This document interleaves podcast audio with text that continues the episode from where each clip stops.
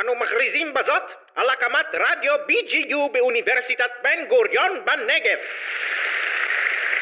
ברוכים הבאים, שמי פרופסור ג'קי פלדמן, מהמחלקה לסוציולוגיה ואנתרופולוגיה באוניברסיטת בן גוריון בנגב. הפודקאסט שלנו הוא דת כאן ועכשיו, מבט אנתרופולוגי. תוצאה של שנה של עבודה של קורס שנה ב' למצטיינים באוניברסיטה. 12 משתתפי הקורס יצרו תמונה מגוונת בחמישה פרויקטים שונים, שכולם עוסקים בדת יהודית במדינת ישראל עכשיו. הדגש שלנו איננו על טקסטים עתיקים, אלא על תופעות עכשוויות שניתן לצפות בהן בעיתונות, במדיה, באינטרנט, ושאפשר למצוא אותם גם בחיי היום-יום. מצב הקורונה העמיד בפנינו אתגרים לא מעטים.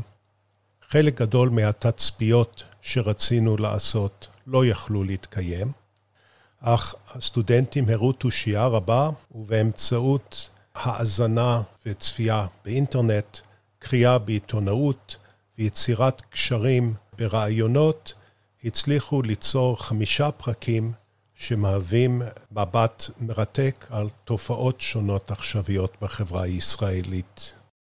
המיני פודקאסטים שאתם הולכים לשמוע בתוכנית הזו עוסקים בשאלות מאוד אקטואליות, במיניות וזהות דתית, בגבולות היהדות מול הנצרות, בהלכה ואופנה, בקיום טקסים דתיים בחברה חילונית, ביחס היהדות לטבע.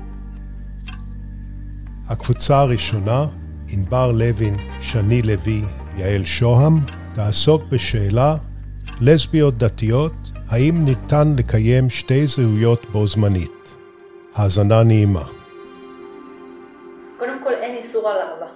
באף מקום התורה לא אומרת אסור לך לאהוב.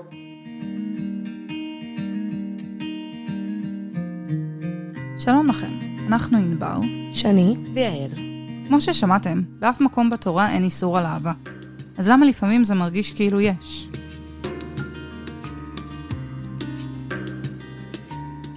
העולם מתחלק להרבה ניגודים. טוב ורע, שחור ולבן, גבר ואישה. זו פשוט הדרך שבה אנחנו חושבים, אבל בתכלס, יש פה גם הרבה שטח אפור. אם באמת מסתכלים על העולם, אז כן, יש קטגוריות, אבל גם יש ספקטרומים. העולם הדתי הוא עולם ממש רחב, ספקטרום שלם של אמונות וטקסים. ככה גם נטייה מינית, ובעיקר נטייה להט"בית. כשהתחלנו לחשוב על השילוב של העולמות האלו, הקטגוריות והזהויות האלו, ניסינו בעצם להבין אם יכולה להיות זהות משותפת אחת, שמציגה בתוכה דברים שבראש שלנו נראים מאוד מנוגדים. דרך ההסתכלות שלנו על מושג משולב של לסבי דתייה או ביסקסואלית דתייה, ניסינו להבין מה המרכיבים שנכנסים בתוך הזהות הזאת, איך זה משתלב, והאם בכלל קיימת זהות כזאת. אז הרב גרינברג, רב אורתודוקסי, מדבר על הזהות הלהט"בית בתוך העולם היהודי. במין טקסט יומן שהוא כתב, ובהתחלה פרסם אותו בשם בדוי, הוא מדבר על המסע שהוא עצמו חווה בכדי להגיע להשלמה עם המיניות שלו. אחד הדברים שהוא כותב בטקסט הזה, הוא שביהדות אין איסור על זהות להט"בית. יש רק איסור על אקט אחד וספציפי, מעשה אחד מסוים. הזהות הלהט"בית בכלל לא קיימת, והומואים או לסביות, או כל בעלי נטייה מינית שהיא לא הטרוסקסואלית לצורך העניין, פשוט נתפסים כסטרייטים חולים, כבעלי סטיות. באופן כללי, כל העניין של מושגיות סביב המונח הזה גייז הוא בכלל חדש. לא ידענו מה זה גייז, אז מי ידע? לא ידענו מה זה גייז, לא היה. פעם באמת לא ידעו מה זה גייז. כאילו זה היה קיים, אבל אף אחד לא ישב וחיפש לזה איזשהו מושג מילוני. בבית הפרטי, ובמיוחד בכל מה שקשור למיניות, אנשים עשו מה שעשו. מי שהיה ליד בן, היה בן. כשעלו תנועות הנאורות, החילון והמודרניזציה, החברה האנושית עברה תהליך, תהליך של המשגה. כלומר, מאז ומעולם בני האדם הכניסו תופעות לקטגוריות ומסגרות, אבל לא היה מושג לזהות אישית. ואז, עם התפרקות הקהילות, בני האדם נכנסו למסגרת פרטית יותר, והתחילו לשאול מי הם במרחב הפרטי, מחוץ לקהילה. אבל עדיין, כל מושג העצמי הזה מוגדר בצורה מאוד חברתית. ואם אתה לא תואם לערכים שהחברה מכתיבה, אתה הופך לסטייה חברתית. אוקיי, אז עד עכשיו דיברנו בגדול. אם אמרנו שאין איסור על זהות, אבל יש איסור על אקט, אז בואו נדבר רגע על האקט. ויקרא, פרק י"ח, פסוק כ"ב. ואת זכר לא תשכב משכבי אישה, תועבה היא. הפסוק הזה נוגע לגברים. אז חיפשנו וחיפשנו, אבל אין איסור מפורש על קיום אקט מסוים לנשים. ניסינו להבין את מקור האיסור על לסביות, וגילינו שרק שנים מאוחר יותר, במאה ה-11, רש"י אומר, ואנחנו מציגות את זה באופן הפשטני ביותר, אולי זה לא אסור חוקית, אבל למה לך? רש"י מבסס את דבריו על הפסוק ובחוקותיהם לא תלכו. ויקרא י"ח, פסוק ג', בו הוא מתייחס להתנהגות של גויים, וספציפית המצרים במצרים. אלה שבכל מקרה הולכות בדרך הזאת, נקראות על פי רש"י נשים מסוללות. אז איך בעצם האיסור הזה על זהות או אקט להט"בי הפך להיות תפיסתית? הדבר הכי גרוע בעולם, יותר מכל דבר אחר. כאילו, יש חוקים אחרים כמו עשרת הדיברות שנחשבים חשובים יותר, נגיד, שמור את יום השבת לקודשו, לפחות לפי החומרה שלהם בהלכה היהודית. אז איך זה הפך להיות, לפחות באופן חברתי, אחד מהאיסורים החמורים ביותר? הסיבה היא שלהיות הומו, או לסבית, או ביסקסואל, או טרנסג'נדר, או... נראה לי שהבנתם, זה עדיין חדש, גם בעולם החילוני. אז הדת, שהיא שמרנית מלכתחילה, כבר מכירה שנים את אלה שלא שומרים שבת ולא שומרים כשרות, ואולי אפילו קצת התרגלה, אבל את התופעה החדשה הזאת של גיי עדיין קשה לעכל. המתח שבין החדש והישן יוצר מצב שבו אנחנו מסתכלים קצת עקום על המושג לסבי דתייה. אבל אנחנו באות להגיד שאולי המציאות פחות עקומה ממה שחשבנו עד עכשיו.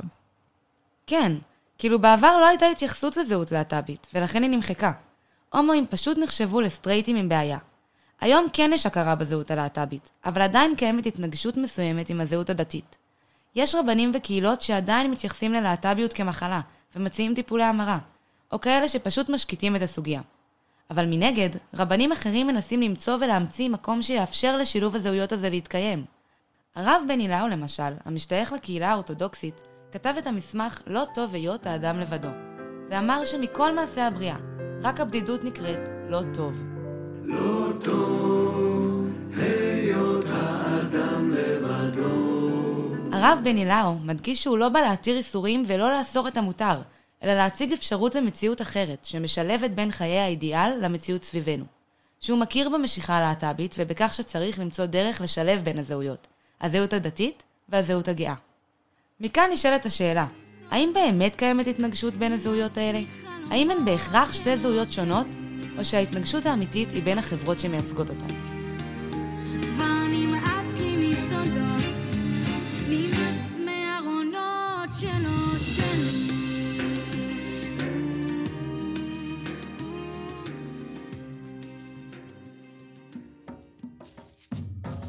הקבוצה הבאה, הדר עוזרד ודניאל סופן, תעסוק בשאלה למה חילונים מבצעים ברית מילה לבניהם.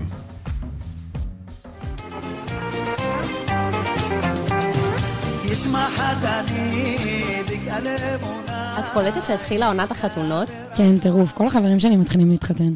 זהו, השלב הבא ילדים, קריירה, כביסות, ונגמרו החיים. לא, השלב הבא ילדים, ואז מגיעה הדילמה הגדולה. איזה דילמה? אם לעשות לילד ברית מילה. איזה דילמה? זאת בריתי אשר תשמרו ביני וביניכם, ובין זרעך אחריך, הימול לכם כל זכר. אלוהים? לא, זה בכאילו. אבל בואי רגע נדבר על זה. יצא לך לחשוב על זה, הדר? למה חברה חילונית שמתעקשת שתהיה תחבורה ציבורית בשבת ובהפרדת דת ומדינה, למה אנשים בחברה החילונית לא מוכנים לוותר על הפרקטיקה הזו? האמת, זו שאלה מעניינת, כי זאת לא החלטה שאנחנו אמורים לקבל על רגל אחת, אנחנו אשכרה עושים סוף על ה... סוף על הקטינו. אז איך את מסבירה את זה בעצם? תראי, אפשר להסביר את זה מכמה כיוונים. המניעים של החילונים לבצע את המצווה הזאת יכולים להיות מסורתיים למשל. מה זאת אומרת מסורתיים? כי זה מה שכתוב בתורה, אבל אנחנו מדברות על החברה החילונית. לא, לא. כשאני אומרת מסורתי, אני מתכוונת לזיקה ושייכות לעם היהודי בדגש על מסורות שעוברות מדור לדור. הורים לילדים בתקופתנו מרגישים צורך לבצע את הפרקטיקה הזו מתוך כבוד לשושלת המשפחתית. תשמעי, כל החלטה אחרת חוץ מלמול את הבן שלי הייתה מובילה למלחמת עולם מצד המשפחות המורחבות שלנו. אה, כי אין אלה שיותר קרובות לדת, יותר קרובות ליהדות. זאת אומרת שבגלל שזה חשוב לסבא וסבתא שלהם, אז אנחנו ממשיכים עם המנהג הזה? כן, בדיוק. ככל הנראה השייכות לדת היהודית היא מרכיב מרכזי וחשוב מאוד בזהות של ההורים של הזוגות הצעירים. גם אם הם לא שומרים מצוות אחרות, הם עושים זאת מתוך כבוד למשפחה. מעניין. איזה עוד מניעים גורמים לחילונים לעשות ברית מילה, אבל להמשיך לשתות נס אחרי השניצל? אז לאנשים מהסוג הזה שאת מתארת, המניע העיקרי הוא המניע החברתי. אלה הורים שעושים ברית מילה לילד שלהם כי הם לא רוצים שהוא יהיה שונה בחברה שבה הוא חי. הורים כאלה מבצעים את הפרקטיקה הזאת בתור איזושהי נורמה חברתית. לטענתם, לא לעשות לילד ברית מילה, זה לבדל אותו על ידי שינוי פיזי וויזואלי, וזה עלול לגרום לו לתחושה של חוסר שייכות בחברה שלנו. השאלה אם לעשות ברית מילה לבן שלנו עלתה ביני לבין בן הזוג שלי, והתשובה לא הייתה חד משמעית. אבל הרגשנו שהמחיר החברתי שהילד שלנו יכול לשלם, אם נחליט שלא לעשות לו את הברית, עלול להיות גבוה מאוד. לכולם יש, אז גם לבן שלי יהיה. אני יכולה להבין את זה. אני לא הייתי רוצה שהבן שלי ירגיש לא בנוח בסיטואציה אינטימית ראשונה, או אפילו במקלחות עם החבר'ה בצבא. אבל עדיין יש משהו שלא בדיוק מתיישב לי. אנחנו חיים בעידן ליברלי, אנשים נוסעים ועובדים בשבת, רואים איזה סרט טוב בשישי בערב, קיימת איזושהי פתיחות מחשבתית בחברה שלנו. לא מתחבר לי איך סגנון חיים כזה הולך יד ביד עם פגיעה בגוף של הילד. את צודקת. הסיבה לכך היא שיש הרבה הורים שעושים את ברית המילה לילד שלהם, כי הם חושבים שזה בריא. מחקרים מצאו שברית מילה מגן על גברים מפני הידבקויות של מחלות מין שונות ומדלקות בדרגי השתן. עם מחקרים ורפואה קשה להתווכח, אבל חשוב לזכור שקיים שיח נגדי שלא מדברים עליו מספיק. הסיכויים לסיבוכים כירורגיים למשל, או אפילו פגיעה בהנאה מינית. נכון מאוד. מעניין אם השיח הזה היה יותר נגיש, זה כן היה משפיע על החלטה של זוג צעיר אם לימול את בנם או לא. יש מגמה של אנשים שעוזבים את המסורת הזאת, כי הם מבינים שאין בה שום צורך רפואי. זה שטויות, יש לי כמה חברות שלא עשו ברית מילה לבן שלהן. אז יש הורים שהחליטו שזה לא בשבילם. אבל בתכלס, מה שאת אומרת זה שחילונים ממשיכים לבצע את המצווה הזאת מסיבות של שייכות לדת היהודית וכבוד למשפחה, משייכות חברתית וממניע רפואי. נכון, אבל הרעיון החשוב ביותר הוא שרובנו פועלים מתוך שייכות לדת האזרחית. דת אזרחית? כן, רובנו פועלים מתוך יחס מקודש, מכבד ומרומם כלפי ערכים, נורמות ומעשים שהחברה שלנו מייחסת להם סטטוס מיוחד. הדתיות קיימת גם בתוך החילוניות הישראלית, והמידה שבה פרקטיקות דתיות מהוות חלק מהזהות הישראלית, באה לידי ביטוי גם בקרב חילונים. במילים אחרות, אנחנו מעניקים למצוות ברית המילה איזשהו סטטוס מיוחד בחיים שלנו. אנחנו חוגגים את הברית באולמות אירועים, אנחנו מזמינים את הקרובים אלינו, והטקס עצמו מלווה ברגשות אמוציונליים, גם שמחים וגם כואבים. אנחנו יוצקים משמעות עמוקה של שייכות לזהות היהודית והישראלית במצווה הזאת, וככה אנחנו הופכים אותה לנורמה בחברה שלנו, לא בהכרח בגלל האמונה שלנו באלוהים, אלא בהקשר החברתי והאזרחי. זאת אומרת שאנחנו מקיימים את סדר הפסח גם אם אנחנו לא מאמינים ביציאת מצרים, ומקיימים את ברית המילה גם אם אנחנו לא מאמינים בשורש ההיסטורי והדתי של הברית בין אברהם לאלוהים. בעצם חילונים ממשיכים לעשות את זה כי זאת נורמה חברתית שקיימת במדינה. היא עוברת מדור לדור, ולכן היא עדיין מרכזית במערכת הערכים הפרטיים והאזרחים שלנו. בדיוק.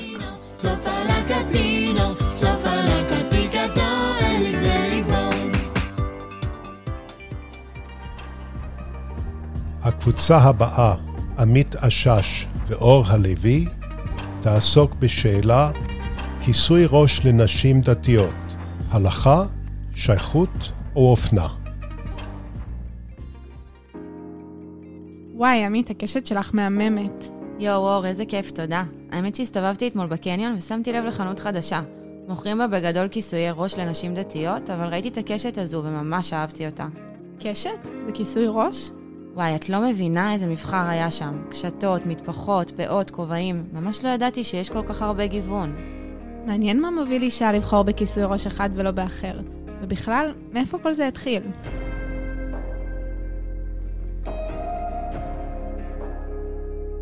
אז ממה שאני הבנתי, הספרות הרבנית רואה בכיסוי הראש חיוב הלכתי על נשים נשואות. אבל המשנה טוענת שזה לא מופיע בצורה מפורשת בתורה, ומבחינתה זה רק מנהג. טוב, מה זה משנה, מנהג או חיוב? כך או כך, כיסוי ראש מסמן דתיות ומסורת. אבל מה הרעיון בלשים כיסוי ראש? מה עומד מאחורי זה? יש כאלו שרואים את שיער האישה כמבטא מיניות ואירוטיקה, ולכן כשאישה מתחתנת היא נדרשת על פי המסורת לשמור על צניעות, ולחשוף את שערה רק בפני בעלה ובני משפחתה הקרובה. אוקיי, אבל כמו שאמרת, יש באמת הרבה סוגים של כיסויים. אם המשמעות היא אותה משמעות, אז מה ההבדל בין כל הסוגים האלו? קודם כל, לפעמים סוג הכיסוי וכמה הוא מכסה מייצגים מדד מרומז לדבקות בחוקי הדת. בנוסף, לכל קהילה דתית יש בדרך כלל קוד כיסוי ראש ספציפי, שמסמן אותה ומפריד אותה משאר הקהילות. יש כל מיני סגנונות. למשל, הבנות שהן בהתנחלות זה משהו יותר בומבסטי, יותר גבוה ויותר המטפחות האהבות האלה. יש למשל חרדיות ששמות את הבובו והוא ממש גבוה. אפשר להגיד שכשמסתכלים עליהן, אפשר לייחד אותן למגזר שלהן, לאן הן שייכות. מי שבא מזה הוא יכול לדעת מאיפה היא, כי יש את הייחודיות של הדברים. בובו? מה זה בובו? אה, הסבירו לי. זה מין צפוק כזה שהן שמות מתחת למטפחת, והוא נועד לתת נפח, וגם עוזר שכיסוי הראש לא יחליק. אה, כמו שלינור אברג'יל שמה בטקס הדלקת המשואות. זו הייתה ממש אמירה. כן, שמעתי מנשים שלשים כיסוי ראש זה ממש עניין. ברגע שהן שמות אותו, יש להן אחריות לקהילה שהן מייצגות. הכיסוי ממש מספר מי הן. בעצם החבישה שלו על ראשי, כבר יודעים עליי כל כך הרבה עוד לפני שאני פותחת את הפה. יודעים שאני נשואה, יודעים שאני דתייה, שאני ימנית בדעותיי הפוליטיות. זה מגיע יחד עם ציפיות להפוך לקול ולנציגה של הציבור הדתי, כשלפעמים אני רק רוצה שיראו אותי כדף חלק. לאפשר לאנשים להכיר אותי בלי מסכות או תוויות, בלי קהילה שלמה מאחוריי. וואו, נשמע מאוד מורכב, אבל בתכלס, גם אצלנו החילוניות, הלבוש ממש מספר מי אנחנו. נגיד, מי שהולכת עם סנדלי שורש, זה ברור שהיא צופיפניקית כזו. נכון, אבל יחד עם זאת, כל אחת יכולה להביע את עצמה באמצעות מה שהיא לובשת, גם עם כיסוי הראש. וואלה? כן, כיסוי ראש זה ממש אביזר אופנתי לכל דבר. יש כאלו שאפילו רואות אותו כמו תכשיט. הן מתאימות אותו לסגנון האישי שלהן, לבגדים שהן לובשות ולאופנה. רוב הכיסויים שלי הם כיסויים צבעוניים. הם מיוחדים, יש להם שילוב מיוחד, ובשבילי זה כמו תכשיט, כמו בגד ממש. קודם כל, כשאני הולכת לקנות בחנות המטפחות, אז זה קודם כל הטעם שלי, אוקיי? זה משתנה עם האופנה, אבל זה צריך להתאים למה שאני רוצה, למה שמדבר אליי. עכשיו, לגבי קשירה, אז אני הרבה פעמים מתעדכנת עם הפייסבוק, עם עיתונים. עכשיו כשאת אומרת את זה, אז אני נזכרת שראיתי בחנויות אופנה רגילות מטפחות מגניבות כאלה. כן, יש פריטים שעולם האופנה אימץ מהעולם הדתי, כמו כיסוי הראש, וגם להפך, אופנת כיסוי הראש מושפעת מטרנדים של עולם האופנה החילוני. ממש לא מזמן הייתה על זה כתבה בגיא פינס. נתחיל עם זה בשולי פורים. אנחנו מגלים סוד שהיה די ידוע בביצה, אבל לא אהבו לדבר עליו עד לאחרונה, וזו תופעה שהולכת ומתפשטת. הרבה מהנשים הידועות שאתם רואים במדורים וכאן אצלנו מסתובבות לא עם השיער שלהן בדרך קבע, לא בגלל בעיה, מתוך בחירה. מה שהיה פעם סוד הפך לטרנד אופנתי שגלש מעולמות הדרג והמגזר החרדי ללב הביצה. וואי, איזה קטע. לא ידעתי שזה לא השיער האמיתי שלהן. בטח אחרי הכתבה הזו מלא נשים חילוניות יתחילו ללכת עם פאות. זה נשמע לי סידור ממש נוח. אגב, כמו שאנחנו עוקבות אחרי מפורסמות וככה יודעות מה טרנדי, גם במגזר הדתי יש אושיות רשת שהמון נשים מתעדכנות דרכן, איזה כיסוי ראש הולך עכשיו, קשירות מגניבות וכאלה. חלקן אפילו מעצבות ומוכרות כיסויי ראש באינסטגרם. דיברתי עם אחת מהן.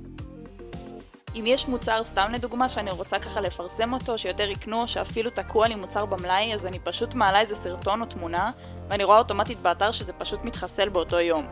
אם זה סרטון שערוך טוב עם שיר ברקע או כמו רילס וכאלה, אז הרבה יותר צפיות, ויש גם יותר התעניינות ויותר חשיפה גבוהה לעומת סתם תמונה. אז מה שאת בעצם אומרת זה שמצוות כיסוי הראש היא בין מנהג לחיוב הלכתי. אבל בכל מקרה, כיסוי הראש מבטא קרבה לדת ואדיקות. חוץ מזה, כל קהילה דתית הולכת עם כיסוי ראש ייחודי, וזה כבר מלווה בתחושת אחריות גדולה. יחד עם כל אלו, מדובר על פריט אופנתי שכל אחת יכולה לבחור לפי מה שהיא אוהבת ומתחברת. נכון, כיסוי הראש באמת מבטא חיבור מעניין בין אופנה להלכה. אבל כיסוי ראש זה לא רק זה, הוא גם סממן שייכות לקבוצה, ובכך הוא גם מבטא את המתח בין הייחודיות להשתייכות. וואו, מי ידע שביקור בחנות בקניון יוביל לתובנות כאלה עמוקות?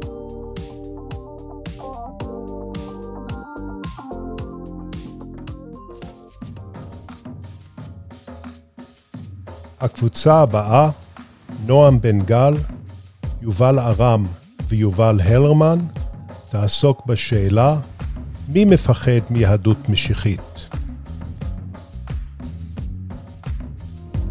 הם מסתובבים בינינו עם אותן עלילות ישנות ומסתירים מי הם באמת. אנשים שמשקרים לגבי זהותם, כדי שתיפלו בתרמית שלהם. אל תיתנו לפעילי המיסיון למכור לכם שקרים. פנו אליכם ברחוב? ברשת? זכרו, יהדות משיחית זאת כת נוצרית. אם זו לא יהדות, זו נצרות. מוגש מטעם ארגון יד לאחים. וואו, מה זה היה, יובל?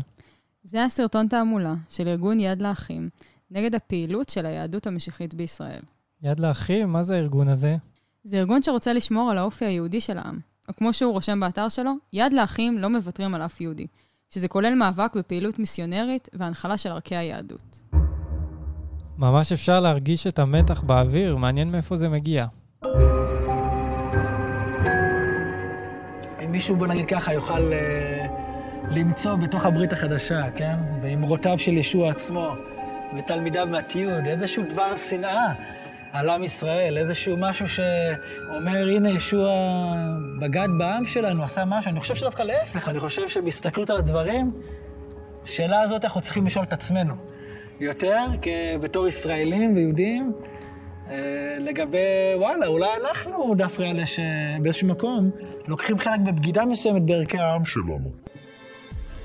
שלום לכולם, אנחנו יובל, יובל ונועם, ולפני שנצלול לעומק המתח הזה, יכולות להסביר למאזינים וגם לי מי אלה בכלל היהודים המשיחיים? היהדות המשיחית היא זרם דתי המשלב אמונה מצד אחד בישוע ומצד שני ביהדות.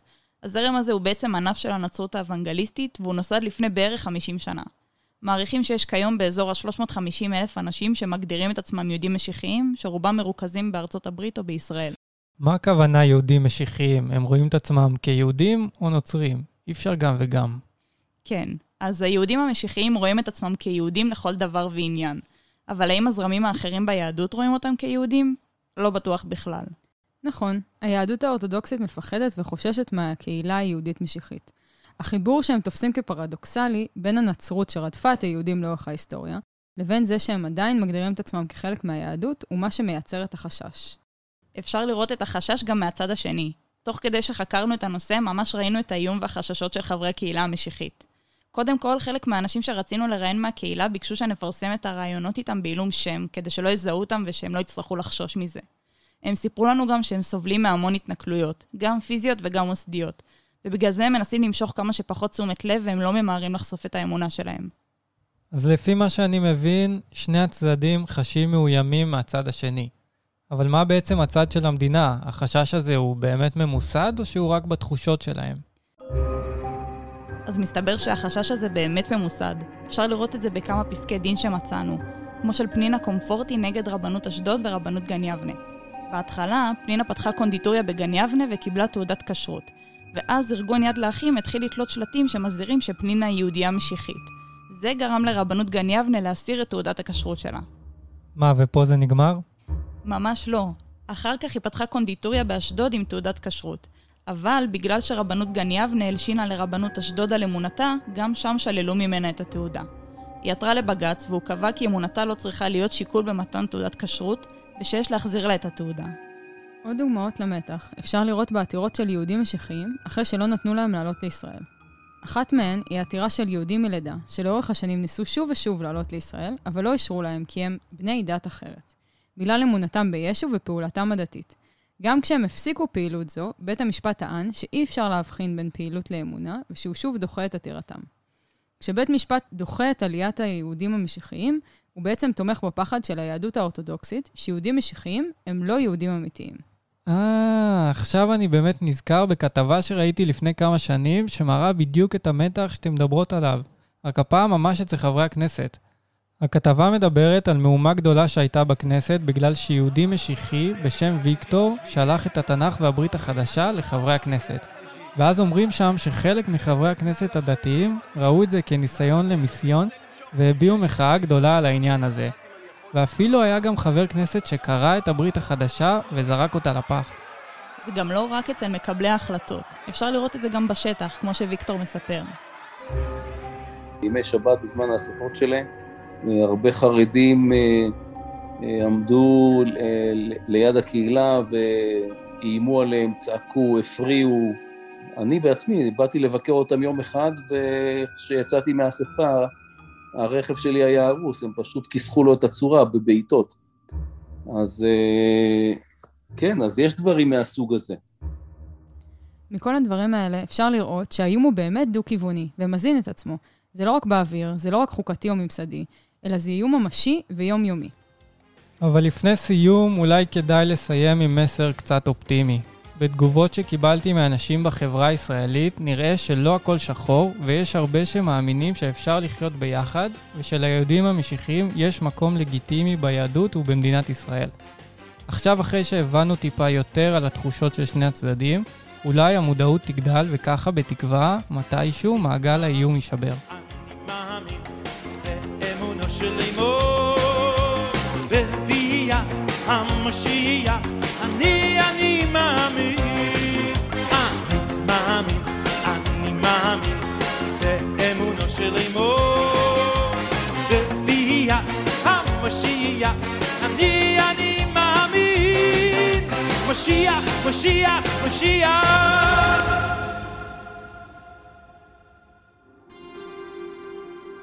הקבוצה הבאה, ארז גבע ועומר סרשנוב, תעסוק בשאלה יהודים דתיים וטבע, ניכור או אחריות?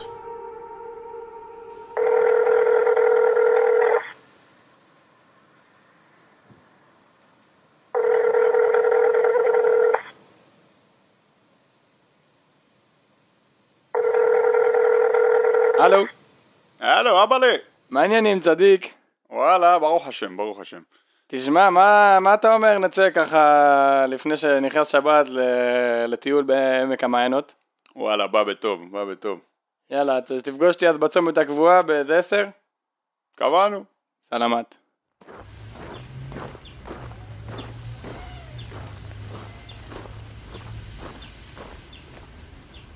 מכיר את הקטע הזה של מאיר שלו? אה, לא. נו, זה עם הדתיים שיוצאים לטייל ונאבדים. נו, שאין להם מים ושהפקח מציל אותם. בקיצור, זה סיפור רגיל על כמה דתיים או חרדים שלא מחוברים לטבע וכמו תמיד נאבדים בלי מים ורק עם כלים חד פעמיים. וואלה, אני אגיד לך את האמת, אני שונא את ההכללות האלה. יודע שיש כמה גישות ממש ממש יפות שיראו לך אחרת. רבי נחמן, נחמן מאומן, נחמן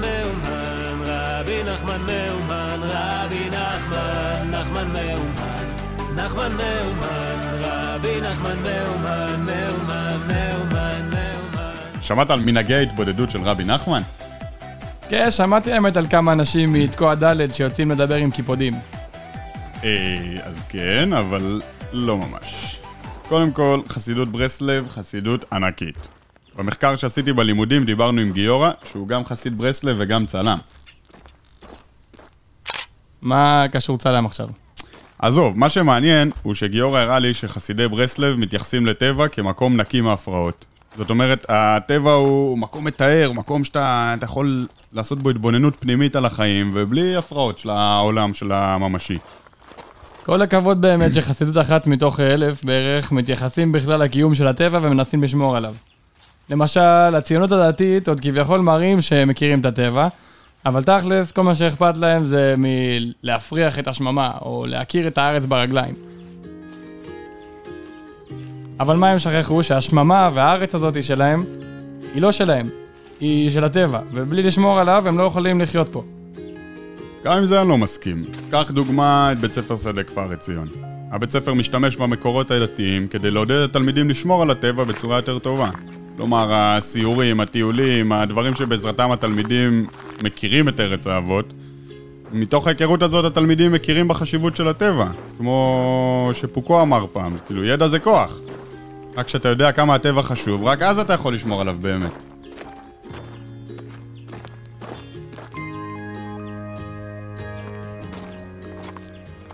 אוקיי, אז uh, בית ספר שדה כפר עציון וגם חסידי ברסלב מתייחסים לחשיבות של הטבע. אבל תכלס, הדת רואה בטבע רק איזה כלי למימוש של הצווים הזויים. צווים הזויים? צווים יעני צווים של בית משפט, לא צווים בים. יעני מצוות. קח לדוגמה מעיין. הדת רואה במעיין כמקור uh, טבעי שאפשר ליהנות ממנו? התשובה היא חד משמעית לא.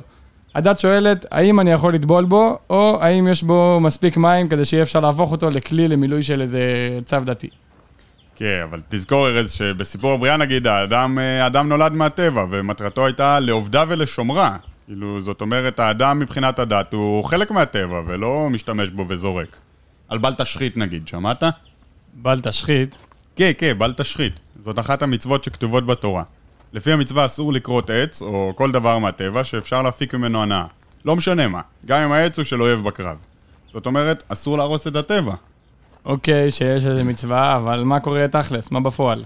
אז גם בפועל, רבנים משתמשים במצוות בל תשחית כדי uh, לשמור על הטבע, כי לכלוך או הרס של הטבע יכול להשחית דברים שאתה יכול להפיק מהם הנאה. קח דוגמה למשל, יותר מ-30 רבנים גדולים, כולל הרב הראשי, חתמו על מכתב שקורא להפסיק שימוש בכלים חד פעמיים בחגים. כי כמו שהם כתבו, 90% מפסולת חופי ישראל היא פלסטיק. לכן השימוש שלנו בפלסטיק חודר לצלחת שלנו בתוך הדגים, המלח ואפילו המים שאנחנו שותים. יש גם פרויקט יפה שמעתי עליו לאחרונה, קוראים לו טבע עברי. אתה בטח מכיר. ספר לי עוד. אוקיי, אז טבע עברי זה עמותה שמקדמת תפיסה של אחריות יהודית סביבתית. הרעיון הוא להדגיש חיבור בין הכתבים היהודיים והטבע ולפתח שיטות חינוכיות להפיץ את הרעיונות האלה וליצור שינוי של תפיסה ותודעה ביחס שבין הטבע והיהדות. אה, האמת שקראתי עליהם באיזה כנס של ועדת הפנים לאיכות הסביבה. אגב, הוועדה הזאת הייתה הוועדה הראשונה שעסקה בקשר בין היהדות לטבע במסגרת הממשלה. ובין היתר היה בה הראשון לציון, גפני, עמותת הטבע העברי שדיברת עליה ועוד רבים וטובים. או, אתה רואה? זה נושא שממש עולה לתודעה, עד למסדרונות הכנסת, ולא רק בעמותות של אה, טבעונים מדרום תל אביב שמונהגות על ילדות שוודיות. This is all wrong. I shouldn't be up here. I should be back in school, on the other side of the ocean. למרות שהרבה אנשים וגם חוקרים תופסים את הדת והטבע כשני ניגודים, אפשר לראות שזה לא שחור או לבן או אדום צהוב. יש הרבה גוונים של אפור בדרך. אני רואה את הצווים הדתיים שדיברנו עליהם דווקא ככלים שיכולים להוביל לכך שהמגזר הדתי, דווקא הוא, יהיה זה שישמור ויקדם ערכים סביבתיים בישראל. יפה מאוד. המטרה שלנו בעבודה הייתה להבין איך היהדות מתייחסת לטבע. מצאנו את עצמנו רואים את התקווה מהחיבור של הטבע עם היהדות.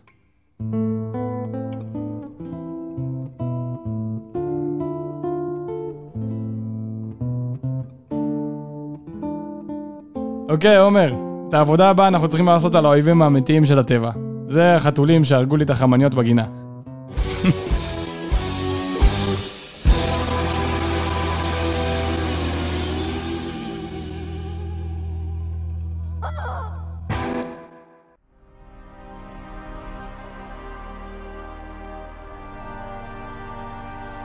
הצגנו חמישה מיני פודקאסטים על דת כאן ועכשיו, ואני מקווה שבשנים הבאות נוכל להרחיב את היריעה, לכלול תופעות אחרות, גם דתות אחרות מעבר ליהדות, בכדי לשטוח פסיפס מרתק של המצב הדתי בישראל היום. אני מודה לסטודנטים שהעלו שאלות מרתקות ומעודד את כולם להמשיך את המחקר, ולכם השומעים, להצטרף אלינו לקורסים בסוציולוגיה ואנתרופולוגיה באוניברסיטת בן גוריון, וגם לשתף את השידור הזה ולהעביר אותו לחברים. ובסוף אני מודה למחלקה לסוציולוגיה ואנתרופולוגיה באוניברסיטת בן גוריון, לדוקטור בוזי רביב ושני לוי מרדיו BGU שליוו וערכו את התוכנית, ולכם כולכם המאזינים.